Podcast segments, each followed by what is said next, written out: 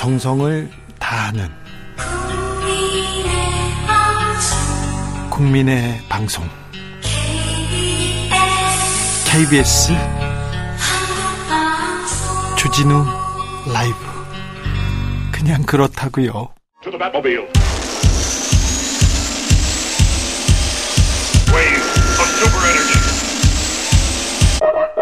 주 기자의 1분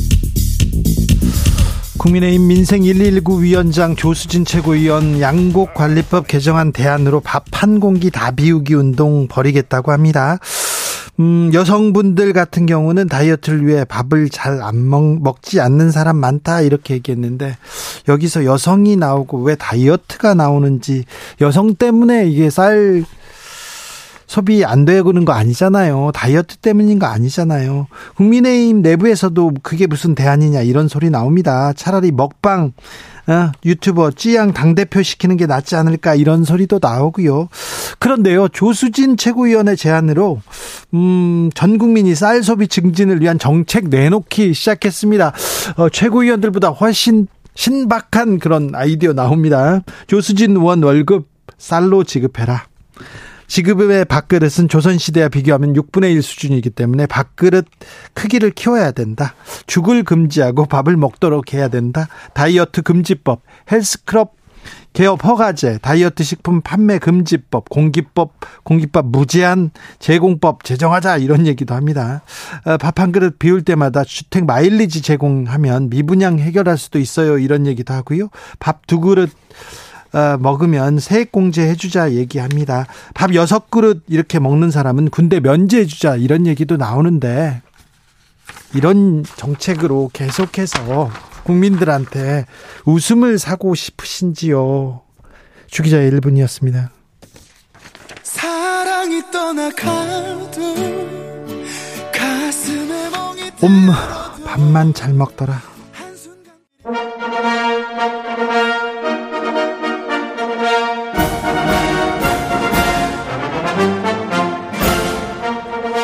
꽉 막힌 우리 정치의 맥과 혀를 시원하게 뚫어드립니다. 정치 일타 강사 김성태가 왔습니다. 정치의 맛.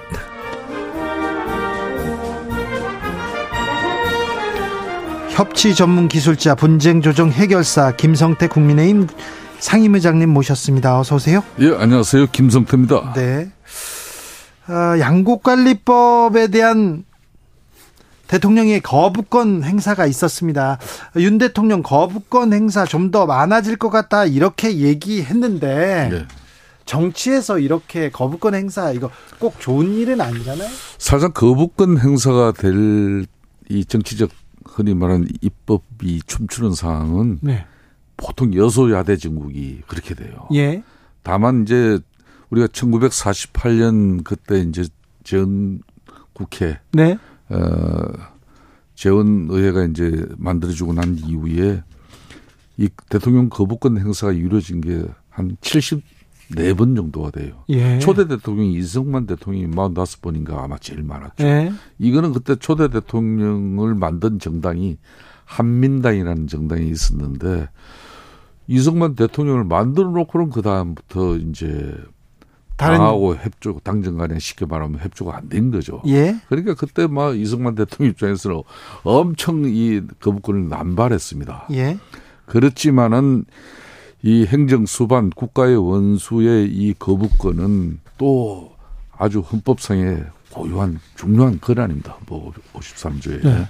그러니까 이제 이 거부권이라는 이 자체도 고대 로마 시대의 비토. 예. 비토가 고대 로마 시대에 나온 네. 정치용어예요. 그러니까 그때도 이제 이 거부권이 나온 거죠. 그래서 이제 미국 같은 경우도 미국 초대 대통령이 그 조지 워싱턴 아닙니까? 네. 이 양반도 거부권을 두 번이나 행사해요. 네. 알겠어요.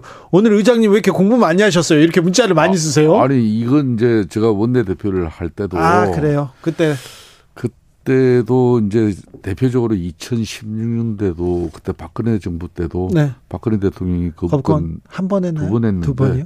그 중에 한 번이 이제 당시 이제 유승민 원내대표하고 민주당하고 합의한 국회법 개정안이에요. 아, 네. 그래서 이제 국회법 개정이라는 거는 대통령이 뭐 시행령은 이렇게 행정으로 할 수 있는 행정입법으로 할 수 있는 걸 이제 앞으로 국회에서 어 시비를 하겠다.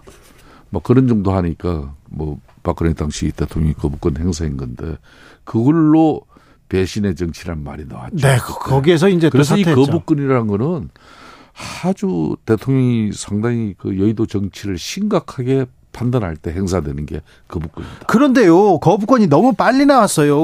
그리고 국민의힘이 민주당과 설득하거나 그 민주당과 토론하는 모습을 그렇게 많이 보여주지 않은 상태에서 그냥 민주당과 대통령이 맞서서 싸우는 그리고 국회와 대통령이 맞서는 그런 형국으로 가는 거는 저는 개인적으로 이제 국민의 힘이 이 민주당 입장에서는 상당히 이좀 기술자들이 많아요. 그러니까 민주당이요? 그렇죠.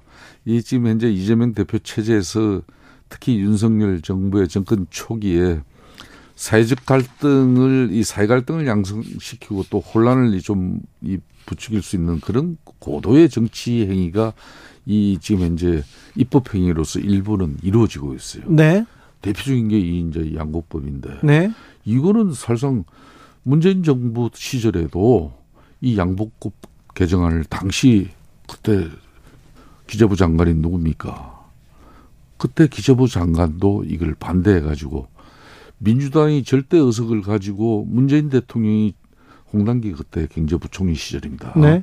이 양반도 그때 그, 이 반대했어요. 그래서 이제 양호법 개정을 민주당이 그때는 안 해요, 이걸. 아니, 그 정부가 네? 반대해서 못했죠. 홍남기 장관 때문에. 그리고 이번에도 마찬가지예요. 윤석열 정부도 농림축산부 장관이 이거는 아주 호소를 하고 반대를 했죠. 반대를 하고 기재부 입장에서도 이게 어찌 보면은 이제 포퓰리즘 법안이다. 예?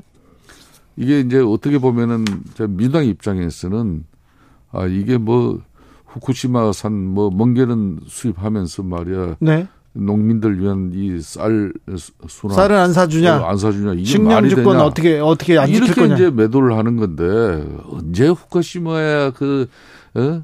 해산물을 갖다 국내 반입하기로 했습니까? 이게 안 맞는 거고. 안, 안 맞습니까? 그래서 이 양곡법 같은 경우도 이제 대통령 입장에서는 이제 거부권 행사된 건데 민주당 입장에서도 이런 사회 갈등을 양상시키는 그런 사회성 이슈가 높은 이런 관련 법을 절대 단독 처리하면 안 돼요. 자, 앞으로 대통령 거부권을 유도하는 행위거든. 앞으로 그 유도했습니까 민주당? 나는 그렇게 보죠. 이렇게 되면 앞으로 남은 게 보십시오. 네. 앞으로 간호사법 그렇죠. 있고, 방송법도 예. 있죠. 예? 노란 봉투 그리고 흔히 말하는 노란 봉투법도 이 줄줄이 대기하고 있어요. 네네. 이걸 이제 만일 민주당이 계속 이제 계속 올리고 이 대통령 거부권 강행하라고 계속 올리면은 이게 뭐가 되는 겁니까? 이 양곡법이 이재명 민주당 대표가 작년 8월 달 전당대회 이후 당 대표 되고 난 이후에 1호 법안은 이재명 1호 법안이 이 양곡법이에요. 여기에 또 대통령 거부권 1호 법안이 네. 양곡법이 돼버린 그렇죠. 거죠. 이런 모양새는 대한민국 안 좋죠. 자, 그러면 이 거부 대통령이 거부권을 꺼내드는 상황이 매우 심각한 상황인데요. 심각한 상황인데 사람들이 지금 웃기 시작했어요. 조수진 최고위원이 밥 한 공기 더 먹기 운동하자 이, 이 얘기 나왔는데 실언이죠, 이거는. 뭐 이최고 입장에서는 아 조수진 최고 네. 입장에서는 쌀 소비 정진을 위한 어떤 그런 고민으로 네. 생각해서 양곡법이 처질이 되니까 양곡법도 이게 민주당 입장은 이런 거거든. 이제 농민들이 쌀 수요 대비 초과 생산량이 이렇게 이제 3%에서 5%그 되거나 또 이게 이제 쌀값이 전년도 대비해 가지고 5%에서 8% 하락하면은 이걸 전량 정부가 소매해 주자 이 아닙니까? 네. 그러니까 결론은 쌀 농사를 많이 진 농부 입장에서 쌀 소비가 많으면은 네. 이런 일이 안 생기니까 우리 조수진 최고가 이제 참 고민 끝에 그 이야기를 하나 꺼낸 건데 고민 끝에 이렇게 얘기하시고 지금 고민 끝에 음. 김성태 의장께서 이렇게 방어를 해주시는데 국민들이 아니 우리 후배 의원들이 요즘 너무 그냥 이 자꾸 이 말에 네 서로가 말의 성찬에 그냥 이래 자꾸 이리저리 그냥 왜 그럴까요? 휘둘러지니까 너무 안 돼 보이는 거죠. 저는. 국민의힘 최고위원들 계속 그 이, 게 이제 딜레마에 빠지는 거죠. 이게 그래요? 이런 것들 이러면은 사실상 지금 어, 국회 입법 권력이 여수야되지 않습니까? 네. 민주당이 절대 권력이거든요. 그럼 국회 안에서는 사실상 야당의 지위가 국민의 힘이에요. 그러면 빡세게 싸워줘야 되는데 이 양곡법 같은 강하게 경우도 버텨줘야 되는데. 어, 그렇죠. 상임위 차원에서도 이게 뭐 쪽수로 밀리기 때문에 네, 어쩔 사람 수 수로. 밀리기 때문에 몇. 번 사퇴질을 하고 막 이렇게 그냥 퇴장해버린 게 이게 전부인 것처럼 하는데 국민들 보기에 예. 야 여소야대 전국에서 이게 국민의힘이 정말 처절한 진정성으로 저 양곡법 개정을 막기 위해서 대국민 설득, 대국민 이해를 구하는 이런 다양한 노력 그리고 언론의 협조 이런 걸 이끌어내 가지고 어, 사실상 이걸 좀 민주당의 단독 처리를 좀 막아야 되는 건데 그렇지 못했잖아요. 그러니까 네. 이게 대통령한테 그대로 부담이, 부담이 증가. 증가되는 거거든요. 예. 그래서 앞으로 좀, 좀 방송법이나 이제 좀 민주당 입장에서도 좀 국민의힘 이 여소야대에서 너무 일방적인 그 단독 플레이 너무 하면 안 좋아요. 민주당의 단독 플레이인가요? 아니면 국민의힘은 그냥 쳐다보고만 있는 거 아닙니까? 저는 이게 뭐 정치 한 사람 입장에서 그래요. 좀 어, 민주당에서도 좀 이 흔히 말하는 실력 있는 선수들이 이재명 대표 체제에 이런 사회 갈등을 계속 양상시킬 수 있고 또 때로는 혼란을 부추길 수도 있는 그런 법안들을 계속 해내면은 윤석열 정부가 곤혹스러워진다는 걸 너무나 잘 알고 이렇게 하는 거예요. 계속 들고 올 것이다. 그렇죠. 네.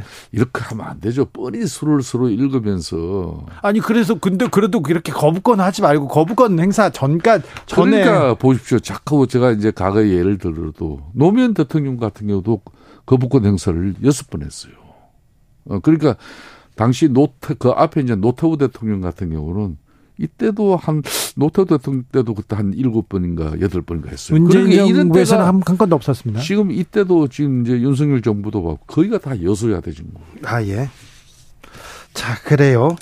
자 그런데 그 얘기 하셔야 되는데 아, 전광훈 목사를 두고 김기현 대표와 설전을 벌이는 홍준표 시장 어떻게 보십니까? 아무래도 홍준표 시장이 막 할 이야기는 늘 하지 않습니까? 네. 시적절하게 하는 분이죠. 네.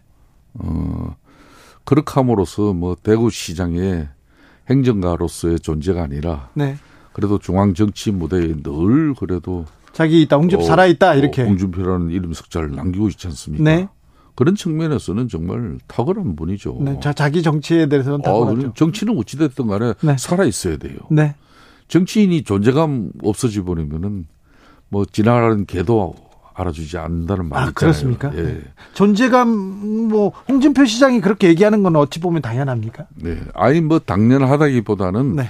끊임없는 이제 중앙 정치에 자기가 이 뭐 소홀하지 않는 그런 뭐좀뭐 최선을 다하는 그런 어떤 노력이 있는데 그러다 보니까 아 대구시장은 어떻게 할래?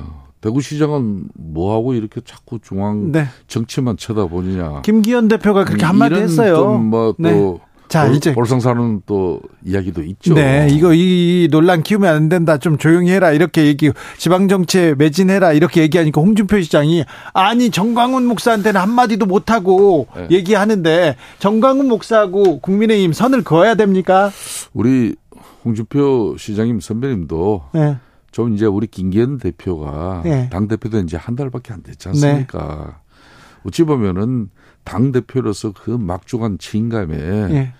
본인이 어찌 보면은 자기 목소리도 지금 내지 못하고 있다. 예. 또 당의 기강이나 뭐 여러 가지 질서를 바로잡지 못하고 있다. 바로 직설적으로 날려버리면은 사실상 이 이야기는 몇 개월 지나고 해야 돼요. 예. 그래도 지금 김기현 대표는 그동안 윤석열 대통령 정부 출범시키고 우리 당정이 제대로 돌아가지가 못했어요. 네. 그래서 이 당정의 안정된 집권당의 면모 체제를 갖추는 그런 정지 작업을 쭉 하고 있잖아요. 이 사람도 제가 볼 때는 한 두세 달 되면은 이제 본인 정치 목소리 나옵니다. 아이 그런데 그때 시적절한 그런 지도력이나 리더십이 보이지 않으면은 네. 그때 지적해도 늦지 않죠. 지금은 좀 봐줄 건 선배로서 봐줄 건 봐주고 이렇게 넘어가 줘야지. 그걸 사사건건 뭐 그냥 정강훈 목사, 김전 뭐 최고 이야기 되면서 하는 거는 좀 제가 볼 때는 좀 시기상조입니다. 네, 시기상조입니까? 아무튼 홍준표 시장이 비대위까지 얘기했어요. 이거는 뭐 제가 김기현 대표라도 네. 상당히 좀 마음이 언짢아질 수밖에 없는 사안이죠. 그렇죠. 예, 정치하는 네. 사람들끼리 이 얘기 또 좀 해보겠습니다. 예. 심평 변호사가 예. 이렇게 이렇게 그 강성 지지층을 향해서 가면 안 된다. 왜 대구만 가냐 이러면서 중도층 확장을 위해서 총선을 위해서 중도층 확장하라 확장을 위해서 이렇게 가면 안 된다 쓴소리를 했습니다. 그러자 네. 어, 이용원 이용원은 윤석열 후보의 수행실장이었습니다. 나서서 크게 반발했습니다. 반박하니까 아이고 제가 나이값 못했습니다. 심평 변호사 갑자기 어, 사과하고 있습니다. 근데 심평 변호사 맞는 말 한 거 아닙니까? 저는 심평 변호사가 이제 뭐 대구에 네. 뭐 TK 어떤 지역 정서를 가지고 하, 신 발언은 아니에요. 예? 이게 이제 내년 4월 총선을 앞두고 특히 121석이 걸린 이 수도권 선거, 서울, 네. 경기, 인천에서 지금 이 분위기면 절대적으로 위험하다. 네. 그러니까 좀 어, 수도권의 정서라는 것은 상당히 합리적이고 객관적이고 균형성을 가지고 있거든요.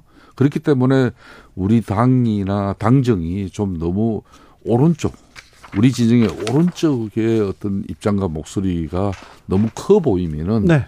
결국은 수도권 선거에서 문제가 생긴다는 거다. 네. 그 문제라는 거는 중도층에서 발생한다는 겁니다. 예? 뭐 그런 측면에서 저는 심평 변호사의 이야기는 네. 뭐 어떤 연유에서 나오는지 그거는 모르지만은 저는 뭐 일정 부분 또 할 얘기는 한 거죠. 할 얘기를 했는데 이용현 초선 의원이 윤핵관이 나서서 이렇게 저격해 버리면 뭐 말하겠어요? 이거 너무한 거 아닙니까 이거? 윤핵관 무서워서 이거 얘기하겠습니까? 그럼 뭐 좀 그렇게 뭐 인신 모욕이나 이런 건 아니면서도 좀 이제 뭐 이용 의원 나름대로의 좀 뭐 이 부분에 대한 자기 인식이 있겠죠. 그렇습니까? 어, 저는 그 정도로만 이해를 하고 아, 있습니다. 너무 좀 너무 또 다 이렇게 두루두루 이렇게 얘기하는데 아니 뭐 당을 사랑하는 사람들 총선 승리를 위해서 얘기할 수도 있는데 이렇게 윤핵관 무서워서 뭐 얘기하겠습니까? 심평 변호사가 저희 방송에 오기로 해놓고요. 이런 문제를 못 오겠다고 무섭 저 말을 아끼라고 한다고 이런 얘기를 하시더라고요. 그래요? 네. 그렇다고 심평, 심평 변호사님도 방송 또 안 오시고 네. 금방 그렇게 또 뭐 입장을 또 그렇게 자괴감을 가질 정도로 그런 입장으로 가질 필요는 없죠. 아, 근데 압박이 심했나 봐요. 할 이야기는 그래도 하시고 네. 예. 좀 우리 당이 이제 뭐 이런 여러 이 정도 다, 아량은 있어야 될 거 아니에요. 뭐 다양성을 갖춘 그런 여러 가지 논쟁이나 토론도 활발하게 이루어지는 당이 되어야죠. 아량이 없는 것 같아요. 아, 이거. 그 뭐 당 지도부가 한 이야기도 아니고 네. 그 부분은. 아, 대일 외교를 두고 여야 정쟁 길어집니다. 민주당에서는 내일부터 후쿠시마 방문하겠다. 거기 가서 좀 어, 알아보겠다 얘기하는데 이 문제는 어떻게 보십니까? 글쎄요, 오늘 뭐 민주당 의원들께서 일본 대사관 앞에 가서 이제 뭐 항의 방문하고 일본 공사 만나고 나왔지 않습니까? 네. 뭐 이런 뭐 다각적인 뭐 야당 입장에서 정치적인 활동을 하는 거는 그거는 뭐 민주당 입장이에요. 예, 예. 다만 한일 관계를 정상화하는 과정에 이게 뭐 어찌됐든 간에 국민들 반응이 그렇게 뭐 저희 국민의 입장이나 용산 입장에서도 좋지 않다는 건 다 알고 있습니다. 그렇지만 불가피하게 한일 관계 정상을 위한 어떤 대통령의 고뇌 찬 결심과 결단이 있죠. 이걸 용산이나 좀 우리 당이 좀 치밀하게 사전 준비나 뒷받침을 하지 못한 그런 눈은 있어요. 그렇다고 해서 이제 한일 관계 개선에 그런 물꼬를 이제 만들었는데 다시 이걸 원점으로 되돌린다는 것은 이건 너무나 애교적으로 큰 손실이죠. 막 그런 차원에서 민주당 입장에서도 좀 적당히 해주시면 저는 고맙겠다는 입장을 가집니다. 알겠어요. 정치인의 한 사람으로서. 네. 네? 하영재 의원 영장이 기각됐습니다. 네. 아, 자, 이 민주당한테 압박이 될 거라는데 별로 압박을 갖, 갖진 않는 것 같은데요. 그게 민주당이에요. 보십시오.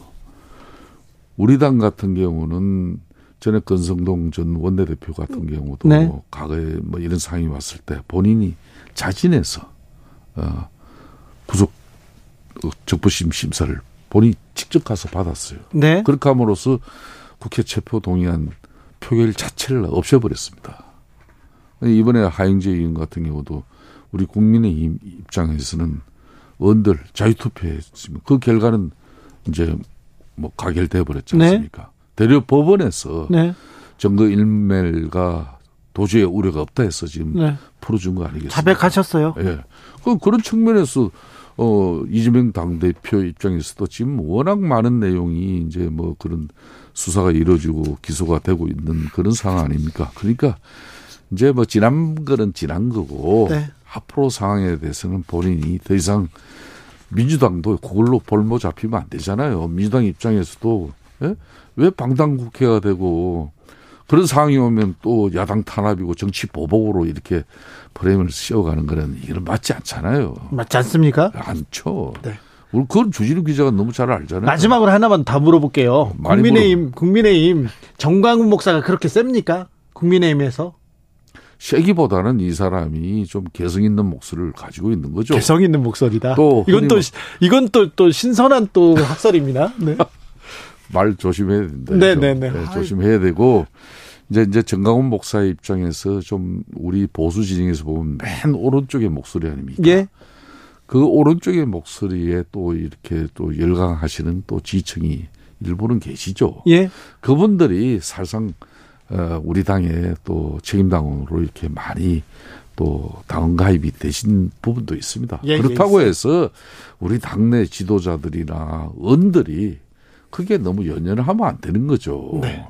민주당 입장에서도 좀 정북적이고 극자적인 목소리를 내는 맨 왼쪽에 선수들이 있다고 해서 크기에 함몰되어 버리면 문자 폭탄 터지고 그냥 얻어맞지만은 네. 그래도 민주당이 건강해진 다양한 목소리가 있으니까 민주당이 유지되는 거 아닙니까? 아, 참, 김성태 의장은 참 안 걸려드네. 하나 이렇게, 이렇게 걸으려고 했는데 안 걸려. 근데 국민의힘 최고위원들한테는 좀 강의가 필요한 것 같아요, 의장님의. 이게 좀 요즘 이제 본인들이 여러 행태로 분발을 하려고 하는데. 네. 여의도가 국회에서 분발이 안 되면 그 부담이 지금 여소자 대 정국에서는 우리가 만일 야당을 하더라도 어, 국정 운영에 대통령에게 심대한 타격을 입혀버립니다. 예. 고도의 정치 행위로서. 네. 그게 대표적으로 이런 단독 법안 처리로 거부권을 행사 안 하자니 그렇고 이건 행사하면 또 남용하고 뭐 이렇게 또 정치적 문제로 곤혹스러워지는 거예요. 이걸 민주당이 하고 있는 거예요, 지금. 이걸 지금 사전에 막으려면 어떻게 했습니까? 국민의힘이 더 분발해야 되는 거죠. 그렇죠. 국민의힘이 네? 또 유도했다 이렇게 또 나오니까. 아, 네. 유도 유도할 정도로 정치력이 있다면 걱정이나 안 하죠. 아 그렇습니까? 네. 여기까지 듣겠습니다. 김성태 국민의힘 중앙위원회 상임의장님이었습니다. 감사합니다. 예, 감사합니다. 정치 피로, 사건 사고로 인한 피로, 고달픈 일상에서 오는 피로. 오늘 시사하셨습니까? 경험해보세요. 들은 날과 안 들은 날의 차이. 여러분의 피로를 날려줄 저녁 한 끼 시사. 추진우 라이브.